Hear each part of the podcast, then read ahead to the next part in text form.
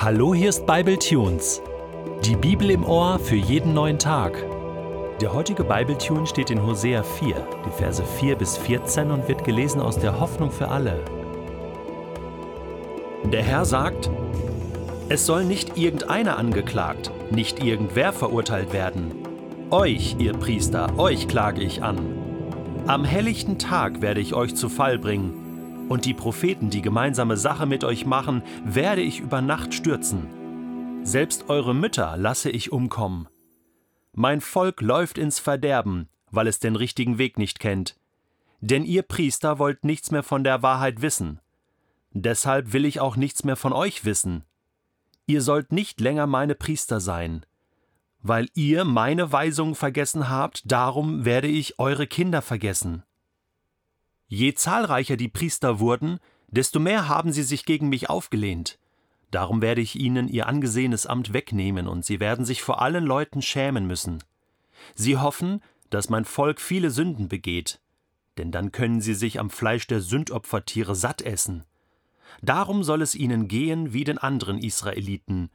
Ich werde sie für ihren Eigensinn bestrafen. Ich werde ihnen das Böse, das sie tun, heimzahlen. So viel sie auch essen, sie sollen nicht satt werden.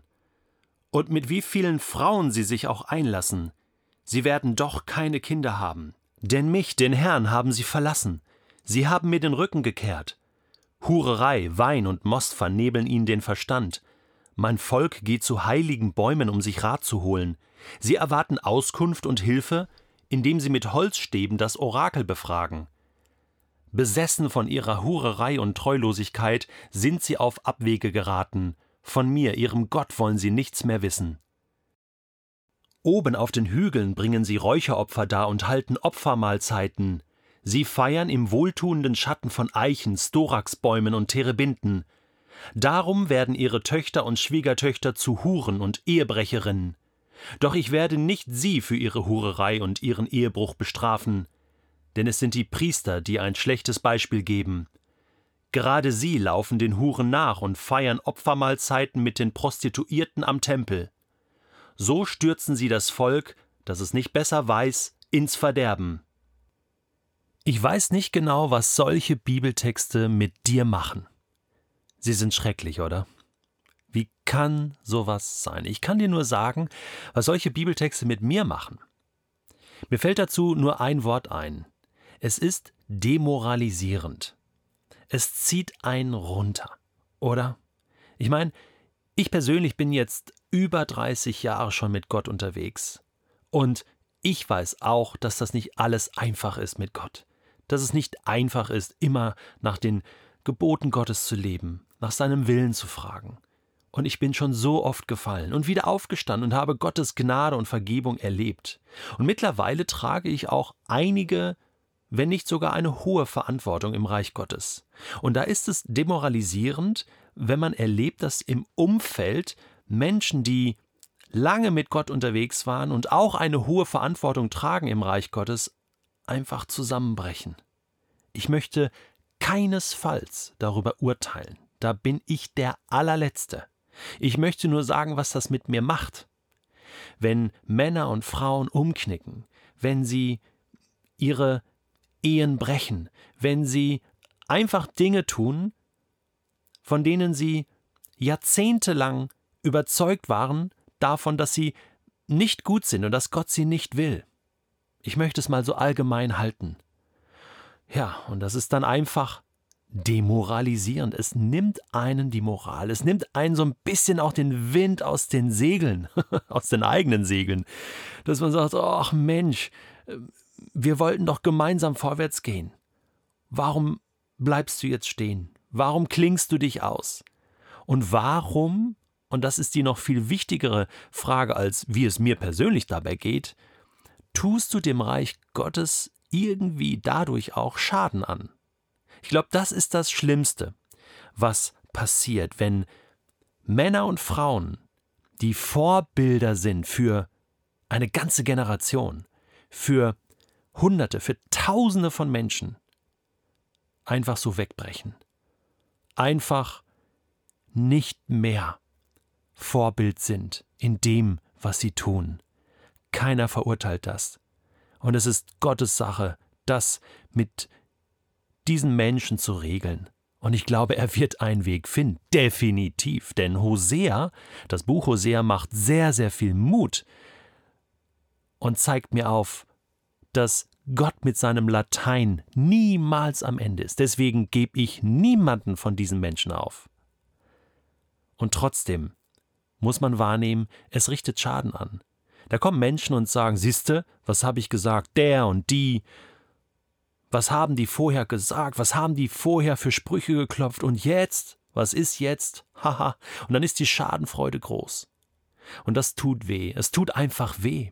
Das muss man wahrnehmen. Und Gott ist derjenige, der das hier genau so auch ernst nimmt. Und die Priester damals, die wirklich eine hohe Verantwortung im Volk hatten, ein hohes Amt hatten und dem überhaupt nicht mehr gerecht wurden, die werden nun verurteilt. Von Gott, nicht von Menschen, sondern von Gott selbst, denn sie sind ja Mittler zwischen Mensch und Gott und stehen mit ihrer ganzen Verantwortung, mit ihrer Pflicht auch vor Gott. Und der nimmt sie sehr ernst und sagt, ihr habt versagt. So geht es nicht weiter. Ihr dürft, ihr könnt das nicht weiter fortführen, denn der Schaden würde noch größer werden. Er ist schon groß genug. Das Volk hat keine Orientierung mehr, sie wissen den, den Weg nicht mehr, die Wahrheit nicht mehr. Und deswegen äh, muss eine ganze Generation von Priestern ausgetauscht werden. Das ist die Konsequenz, die Gott zieht. Und ich glaube, das ist auch richtig so. Ich glaube, da ist das Volk wichtiger als der einzelne Priester. Gott wird seinen Weg haben mit den Einzelnen, die da einfach aus unterschiedlichen Gründen abgekommen sind vom Weg der Wahrheit. Aber Gott möchte wieder etwas Neues installieren. Er möchte eine neue Generation von Priestern, von Verantwortlichen ins Leben rufen, die das wieder ernst nehmen, die bereit sind, ihr Leben zu investieren aus Dankbarkeit Gott gegenüber, die wieder neu Orientierung geben können. Da ist Jesus, der das Volk sieht im Neuen Testament, und er sieht, wie orientierungslos und mutlos und müde sie sind. Und er sagt zu seinen Jüngern, betet für Mitarbeiter, die mithelfen, diese große Ernte einzuholen. Betet für Menschen, die Verantwortung übernehmen, die mitmachen, die mitsammeln und nicht zerstreuen, die den guten Kampf des Glaubens kämpfen, die, die den Weg bis zu Ende gehen, die nicht aufgeben kurz vor dem Ziel, die einfach fünf Minuten länger durchhalten als der Widersacher, als der Böse. Da gibt es einen Text von Paulus im Neuen Testament. Du findest ihn im ersten Timotheusbrief. Und da beschreibt Paulus, wie ein Mensch, der eine hohe Verantwortung trägt in einer Gemeinde, in der Kirche, im Reich Gottes, diese Verantwortung auch wirklich leben kann, wie er Vorbild sein kann. Das sind Auswahlkriterien sozusagen. Und das ist wie so eine Checkliste für dich und für mich. Wenn du jemand bist, der in hoher Verantwortung steht im Reich Gottes, dann hör dir diese Kriterien mal an und mach innerlich so einen Haken.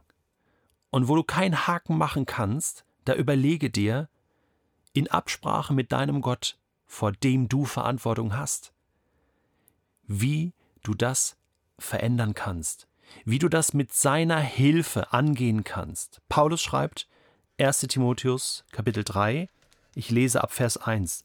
Das ist wahr. Wer eine Gemeinde leiten will, der ist bereit, eine schöne und große Aufgabe zu übernehmen. Allerdings muss ein solcher Mann ein vorbildliches Leben führen. Das heißt, er soll nur eine Frau haben, nüchtern und besonnen sein und keinen Anstoß erregen, Ihn muss Gastfreundschaft auszeichnen und er soll andere gut im Glauben unterweisen können. Außerdem darf er weder ein Trinker sein noch gewalttätig oder streitsüchtig. Vielmehr soll er gütig und friedfertig seine Arbeit tun und nicht am Geld hängen. Sein Familienleben soll geordnet sein. Die Kinder sollen ihn achten und auf ihn hören. Denn wie kann jemand, dem schon seine eigene Familie über den Kopf wächst, die Gemeinde Gottes leiten? Er soll nicht erst vor kurzem Christ geworden sein. Er könnte sonst schnell überheblich werden und so hätte der Teufel ihn dahin gebracht, dass Gott sein Urteil über ihn sprechen muss. Ein Gemeindeleiter soll auch bei Nichtchristen in einem guten Ruf stehen, damit er nicht ins Gerede kommt und der Teufel ihn so nicht zu Fall bringen kann.